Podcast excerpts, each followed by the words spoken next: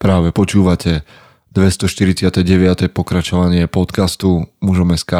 Moje meno je Peter Podlesný a budem vás aj dnes sprevádzať pri premyšľaní o tom, čo to znamená byť mužom v 21. storočí. Vítam všetkých veteránov, aj tie z vás, ktoré idú náhodou okolo.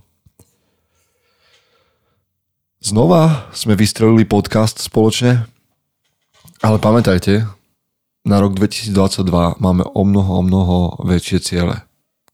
Už to nebude len podcast pre nás veteránov a nielen, že už nemáme daň z podcastu, teda máme daň z podcastu, ale ideme o niečo ďalej, pretože daň z podcastu znamená, že urobíte screenshot svoje obrazovky teraz, keď počúvate a postnete to na sociálne siete. Ale to je tá ľahká časť. To bol rok 2021.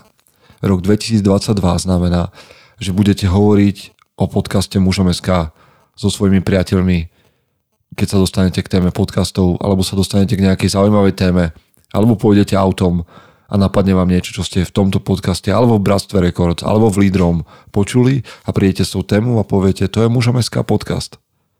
A jedno, či ste muži, ženy, takto dostaneme podcast znova ďalej. Rok 2022. Nebude to ľahké, ale vystrelíme to. Vďaka vám všetkým. A vďaka vám všetkým za pozvanie na kávu. A vďaka vám, ktorí nám dôverujete a už ste si kúpili listok na konferenciu mužom SK. Teda na konferenciu mužom, ktorú robíme aj skrze mužom SK. Hm? A vítajte na palube, vy, ktorí ste si už kúpili svoje miesto na lodi, na Odisea. Vidíte, koľko vecí robíme. 2022 bude veľmi silný ale bez vás to nepôjde. Sú tu chlapí, ktorí sú pripravení, makajú v bratstve, hej, robia, chystajú, vyhne, premyšľame nad tým, ako ďalej, otvárame spolupráce a podobne. Ale bez vás chlapí, ktorí nás počúvate a bez vás dámy, ktoré ste tu tiež s nami a dáva vám to význam, bez vás to nepôjde. Rok 2022 bude náš spoločný rok, kedy dostaneme hnutie mužom SK o mnoho ďalej, ako sa nám to podarilo doteraz. Vy a my. Vďaka vám, že tu ste. Dnes, dnes sa vrátime k niečomu, čo tu už chvíľu nebolo. Budeme si čítať knihu. Vy tento formát poznáte. Takže nezabudnite si čeknúť, ak vás niečo z toho, čo som hovoril, zaujalo. Či už Odisea a, a, a chystáme sa, máme to na webe. Alebo Bratstvo. Alebo um, chcete ísť na výhňu. Alebo chcete byť súčasťou tohto vo väčšom, ozvite sa nám. Ozvite sa nám skrze kontakty, ktoré máme v magazíne mužom.sk www.muzom.sk a určite pre vás nájdeme to práve, čo vás o niečo ďalej inšpiruje, nakopne, posunie. OK? Som veľmi rád, že ste tu. Ceníme si vás. Vďaka vám môžeme napredovať. Zvučka a ide sa na knihu. Chce to znáť svoji cenu a ísť houževnate za svým ale musíš umieť snášať rány. A ne si stiežovať, že nejsi tam, kde si chcel a ukazovať na toho nebo na toho, že to zavideli. Pôjdeš do boja som. Ak dokážeš sniť, nedať však sním vlád. Práci, taše činy v živote se odrazí ve viečnosti. Kde je vôľa, tam je cesta. Istý druh krásy.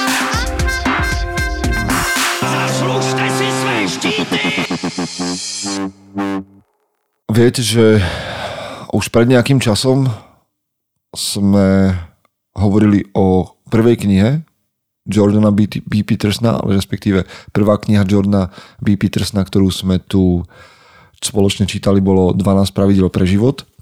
A vydavateľstvo Argo prišlo s novou knihou, s jeho, teda s jeho novou, novou knihou, ktorá v češtine sa volá Řád není všechno. 12 ďalších pravidel pro život. Veľmi zaujímavá kniha. Niečo málo som o nej povedal už aj na mojom Instagrame. Ak ho nesledujete, tak môžete. Veď čo iné by ste robili na Instagrame. Ale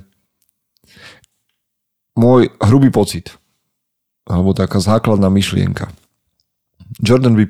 Peterson sa stal zástupným otcom pre generáciu mladých mužov, pretože im hovorí veci tak ako, teraz mi odpuste túto námyslenosť, ale tak ako sa snažím povedať v knihe Odovzdávanie ohňa, čo ti otec nepovedal, tak Jordan B. Peterson to robí o niekoľko levelov vyššie vo svojej knihe a, a robí to možno na filozofickejšej úrovni, teda celkom určite a robí to oveľa hĺbšie. Za mňa je, sú zatiaľ 12 pravidel pre život a Řádne není všechno veľmi hlboké knihy, ktoré sa nedajú prečítať na jeden záťah, je treba nad nimi premýšľať a dnes sa o to pokúsime. Ak ste nikdy nepočuli o Jordanovi Petersonovi, tak je to profesor psychológie, psychológ a kanadský psychológ, ktorý, ktorého prednášky nájdete už aj v prekladoch s titulkami a podobne na YouTube.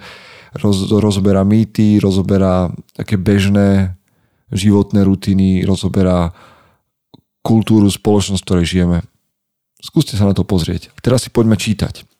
Vždy vám prečítam nejakú časť, ktorá ma zaujala, možno aj dlhšiu a možno si k nej poviem pár nápadov. Pointa je skôr v tom, že vy sami budete premýšľať nad tým, čo k vám tieto kapitoly hovoria a možno, možno sa stane to isté, čo sa stalo pri 12 pravidlách pre život alebo extrémnom vlastníctve, že ste ju na odporúčanie mužom SK naozaj nakúpili hojne. Teraz sa pozrieme do kapitoly pravidlo 2. Predstavte si, kým by ste mohli byť a potom za tým sústredene choďte. Alebo v, češ- v češtine. To, to je teda, ale a češtiny teraz bude celkom dosť, takže sa sústredte. Strana 85.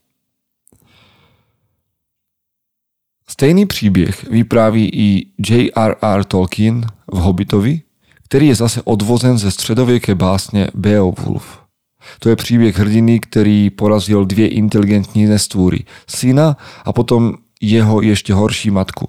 V Hobbitovi hrdina rozvíjí svůj charakter a moudrost, ku podivu jako zlodej, během výpravy za dávným pokladem, který nasromáždil drak. Další variantou je příběh Perzea a Meduzy – Jejíž vzhled je tak strašlivý, že kdo ji uvidí, ten skamení. A vyprávění o Pinokiovi, který, který zachrání svého otce před podmořským netvorem, přitom zemře a znovu se zrodí.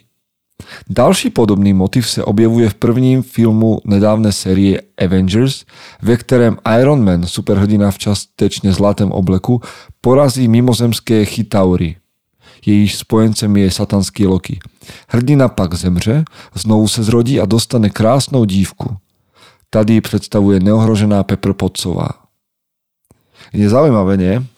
Zaujímavé, že takýto človek, psychológ, a verím, že už aj vy, ktorí počúvate mužom SK nejakú dobu, dokážu, dokážeme, dokáže v tak odlišných príbehoch, ako je Pán prstenov, Pinokio, Persea, teda Perseus, Medusa, Avengers, nájsť spoločné prvky a vlastne zistiť, že je to vždy veľmi podobný príbeh, ktorý v nás pretrváva od vekov a len si ho vždy snažíme nejak prispôsobiť tej dobe, ale pointa zostáva. Kde je tá pointa? Je nutné uviedomiť si jedno.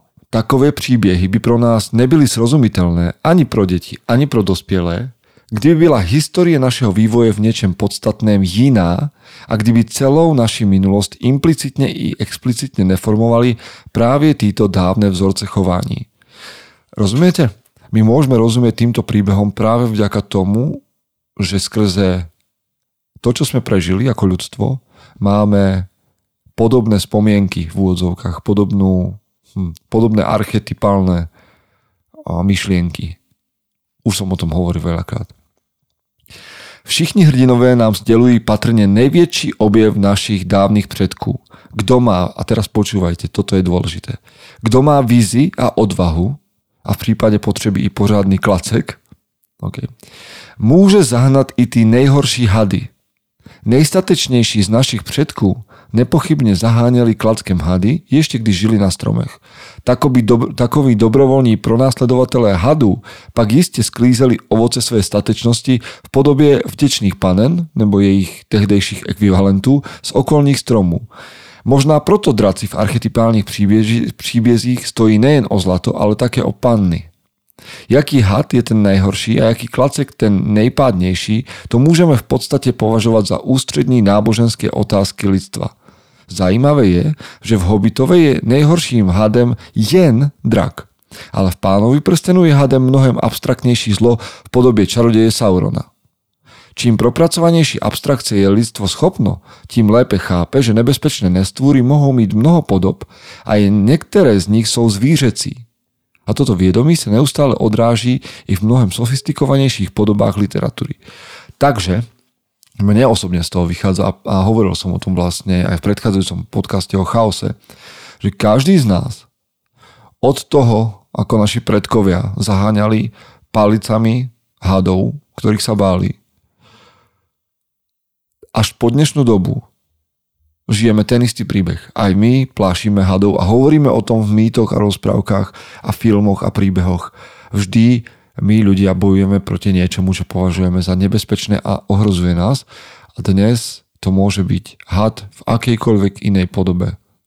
Nemusí to byť fyzický had, nemusí to byť zviera, nemusí to byť drak, ktorý je fantastická bytosť ale každý z nás má v úplne, možno aj možno o 10 minút, keď počúvaš tento podcast, alebo zajtra, alebo o týždeň ťa čaká stretnutie s nejakým drakom. A ten, kto má víziu a odvahu, môže zahnať i tých najhorších hadov. Takže otázka na vás odo mňa z tejto kapitoly je, máte víziu a odvahu? OK. Trošku pri tejto téme zostaneme. A Jordan Peterson sa v knihe venuje aj, teda nemalú časť knihy venuje premyšľaniu o Harry Potterovi. Harry, stejne ako Bilbo, dokáže zvíťaziť jen proto, že má svou temnou stránku. Neviem, či poznáte ten príbeh Tolkiena o Hobbitovi, keď Bilbo ako Hobbit vlastne je zlodej aj častokrát sa musí uchyliť k praktikám, ktoré by klasický dobrý hrdina, princ Krasoň nemohol robiť. Podvádza klame, plíži sa, využíva tiene. Je to taká tá, nie taká, taká časť antihrdinu v tom hrdinovi. A Harry Potter má takisto svoju temnú stránku. Vy, ktorí poznáte jeho príbeh, viete. Harry stejne ako Bilbo dokáže zvíťaziť len proto, že má svoju temnou stránku. Proto je ako jediný vníma hada, ktorý je pro všechny ostatní neviditeľný. Nevidi, neviditeľný. Pamätáte si tú časť z Harryho Pottera.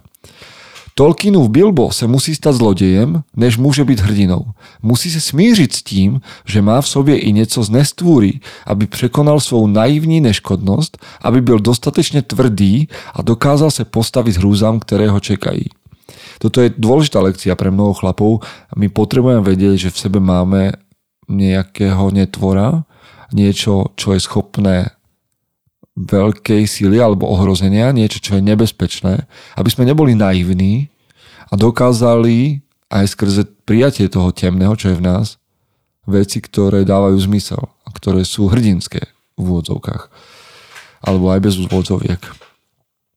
Harryho se zlo dotklo jiným způsobem, protože v něm je část duše nesmírně temného čaroděje Voldemorta, ačkoliv ani on sám, ani Voldemort to zpočátku nevědí. Proto slyší hady a dokáže s nimi mluvit, to jest vnímat je. To je v souladu, v souladu s tím, že je disciplinovaný a odvážný, ale také ochotný a připravený porušiť pravidla, když to jinak nejde. A to je to, hej, porušovať pravidla nie je OK, ale my vieme, že to v sebe máme a môžeme to využiť správne alebo na zlo. Dole v útrobách Bradavic pre Slovákov v Rockforte na, Harry, na Harryho zautočí bazilišek ovládaný Moldevortem. Ten je tady vúči Bradavickému Rockfortskému baziliškovi ve stejném vztahu, v jakém je Satan Až je to divné a nepochopiteľné, k hadovi nabízejícímu v ráji poznání, jak sa o tom píše v Biblii v knize Genesis. Zaujímavé, nie? Že aj tento príbeh, ktorý sa nachádza v Biblii, tiež hovorí o hadovi. Tak ako mnoho iných príbehov hovorí o plazoch a drakoch a hadoch, ktoré bojujú s človekom. Proč to tak je? Dalo by sa a mělo by sa říci, že jednou Podobou hadího chaosu a nebezpečí je samotný hrozivý dravý ješter. Ale v iné, abstraktnejší forme, psychologické, duchovnejší, ide o lidské zlo, o nebezpečí, ktoré predstavujeme my sami jeden pro druhého. V určitém bode svojej evoluční a kultúrnej histórie začíname chápať, že ľudské zlo je možné práve považovať za najväčšieho z hadů. Ľudské zlo. To je to, čo je v nás. My každý z nás v sebe máme toho hada, toho draka. A ja som kedysi na Instagram napísal, že mladí muži, hrdinovia, drakov zabíjajú ale starí bojovníci sa na drakoch učia jazdiť. Ja už nie som mladý hrdina, som starý bojovník a ja som svojich drakov osedlal a učím sa s nimi žiť a jazdiť na nich. Viem o nich, viem hovoriť ich rečou, tak ako Harry. Ale nebudú mi oni vládnuť, ale ja budem na nich jazdiť. Máte to tak vy nejak? Doteraz ste nad tým niekedy premyšľali? Poďme k ďalšej časti. Poďme k ďalšej časti. A to je taká tá tretia, tuším, tretia, jedna z kapitol. Táto kapitola sa nazýva a pre, preberajú sa tu ďalšie mýty, o ktorých sme už my častejšie hovorili, to je pravidlo 4. Všimnete si, že tam, kde sa stratila zodpovednosť, čekajú príležitosti. Veľmi zaujímavá kapitola a veľmi zaujímavý názov, ale schválne. Hovorí sa to o, o mýte o Hórovi, alebo teda egyptský mýtus o Hórovi a Sutechovi a tak ďalej a tak ďalej.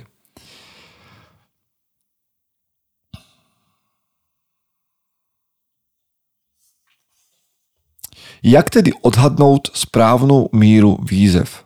Odpověď nám môže dát instinktívne viedomý smyslu, což je niečo mnohem hlubšího a staršího než pouhá myšlenka. Pokoušíte sa o nieco, a teraz sú dôležité otázky, ktoré vy si môžete klásť a ja si ich kladiem, keď sú pred nami výzvy. Pokoušíte sa o nieco, co vám nabízí, co vás pobízí vpřed a přitom príliš nedesí? Zajímá vás to, ani by vás, aniž by vás to zničilo? Odstraňuje to břímne ubíhajícího času? Pomáha to těm, které máte rádi a snad to, a snad to přinese něco dobrého i vašim nepřátelům? Tohle je zodpovednosť. Omezovať zlo. Zmenšovať utrpení. K možnostem, ktoré sa vám každou vteřinu vašeho života nabízejí, pristupovať s práním zlepšovať sviet bez ohledu na to, jaké břemeno nesete a jak nespravedlivý a občas svévolne krutý je život. Jakýkoliv jiný přístup jen prohlubuje propast, rozpaluje její ohne a tí, kdo se v ní ocitnou, odsuzuje k neustálemu zhoršování už tak vážnych pro, pro, pro, problémů pardon, sestry a bratia Česi. Všichni to víme. Všem to radí svědomí. Každý přítel nebo blízký člověk to vidí a zoufá si, když vidí, jak někdo milovaný nejedná tak, jak je třeba. Rozumiete? Čiže keď stojíte pred výzvou, neznamená to, že nemá byť ťažká, ale nemá byť zničujúca. Má dávať zmysel, má prinášať dobro, má omedzovať zlo odstraňovať břímie ubiehajúceho času. Nemá vás to ničiť, má vás to zajímať, má vás to pobízet vpred. To je to. Dobre, ešte dve, tri a snáď už budete autom v cieli a my budeme na niekde ku koncu knihy. Hm. Toto je kapitola pravidlo 7, ktorá sa volá Pracujte ze všech sil aspoň na jedné veci a uvidíte, co sa stane. Urobili ste to niekedy? Že ste pracovali na jednej veci zo všetkých síl? Zo všetkých síl. Tak schválne. Proto lidé v dávnych dobách snadno uvěřili, že lidskou duši pronásledují přízraky, že je posedla duchy předků, démony nebo bohy. A ty často nejsou člověku právě příznivě nakloněné. Od vzniku psychoanalýzy dostali tyto soupeřící síly, títo nutkaví a občas zlovolní duchové, psychologickou podobu popudu, emocí a motivací. Je zaujímavé, že vlastne je to jedno. Či niekto hovoril o tom, že som posadnutý démonom, alebo že mi šepkajú nejakí predkovia, alebo to niekto pomenuje ako o, komplex mm, alebo je to nejaký poput, emocia, motivácia. Výsledok, výstup je rovnaký, ale rozumie tomu nám určite pomáha. Naše Neurologická struktúra je skutečne hierarchická. Ti silní, instinktívni služebníci úplne dole, kteří mají na starost žízeň, hlad, vztek, smutek, nadšení a chtíč, mohou snadno vyšplhat výš a stát se našimi pány.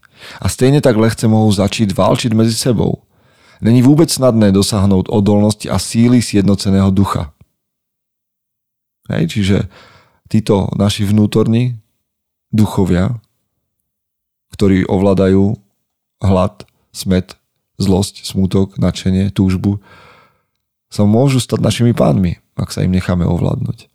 Dvom vnitřne rozdelení nemůže obstát, jak stojí psáno. Stejně tak špatně integrovaný člověk se zhroutí, jakmile má čeliť nejaké výzvě. Strácí jednotu na nejvyšší úrovni psychologické organizace. Prichází o dostatečne vyváženou smies vlastností, ktorá je dalším typickým rysem vyrovnanej duše a nedokáže udržet pohromade vlastní já. Známe to všichni. Nenadarmo se říká, povolili mu nervy, nebo úplne se sesypal. Než taková osoba rozpadlé kusy zase pozbíra a poskladá dohromady, stane sa dosť pravdepodobne obietí dominance jedné nebo niekoľka svých podosobností. Ve chvíli, kdy človek stratí nervy, vrhne sa na nej duch hnevu, úzkosti nebo bolesti a úplne sa ho zmocní. Nejasne je to vidieť na vstekajúcim sa dvouletém decku. Takže čo vaše vnútro?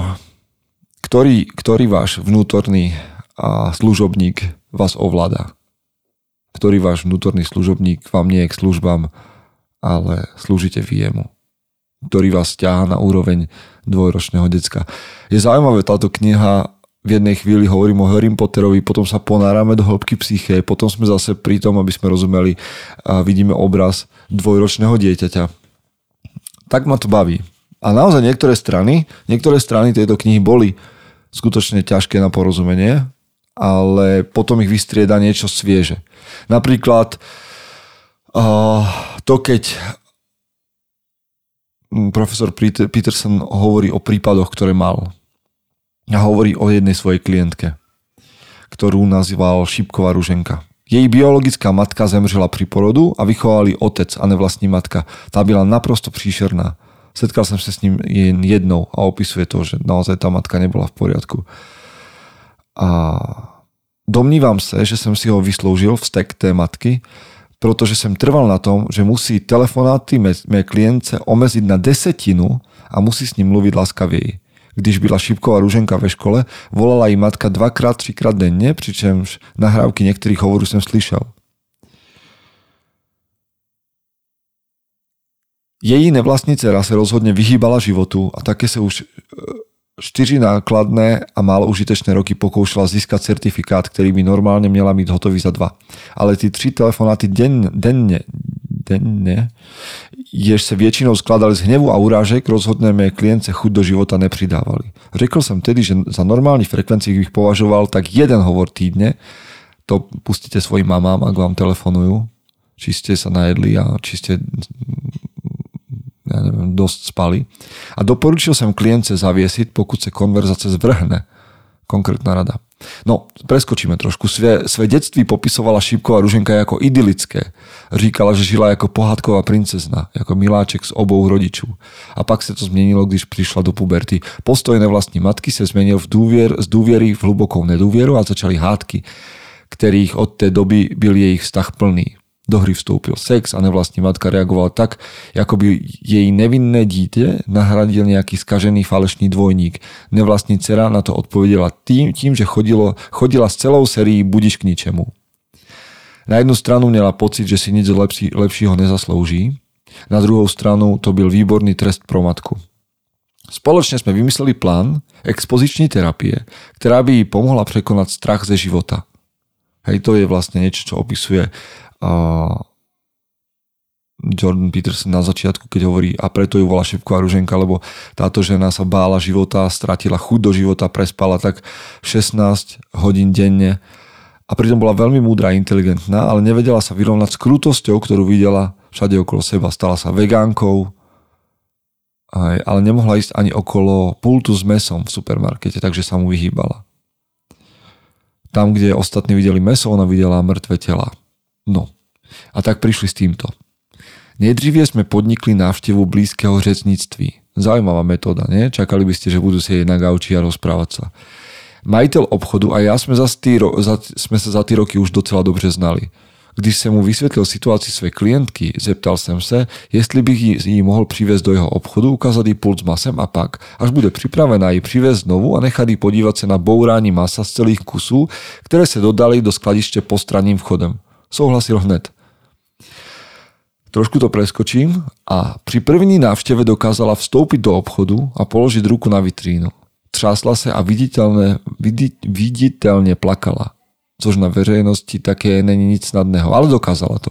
Na počtvrté byla schopná dívat se, jak se řezníci noži a pilami pouštějí do veľkých stále ještě zvířatům podobných těl a dělí je na standardní porce na prodej. A teraz prichádza to zaujímavé, čo si myslím, že je dôležité odtiaľ to vytiahnuť, ak nás počúvajú dámy, ak nás počúvate muži, toto je dôležité z tejto lekcie, akokoľvek sa vám táto metóda páči alebo nepáči.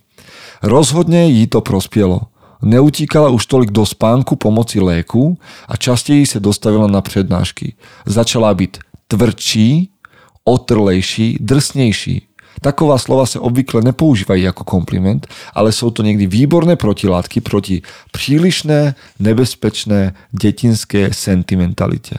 OK? Čiže každý z nás v dospelosti môže trpieť, trpieť s detskou naivitou a sentimentalitou a dospelý človek je povinný byť schopný tejto protilátky byť, byť v istých momentoch tvrdý, neústupčivý, otrlejší, drsnejší voči životu, ktorý takýto je.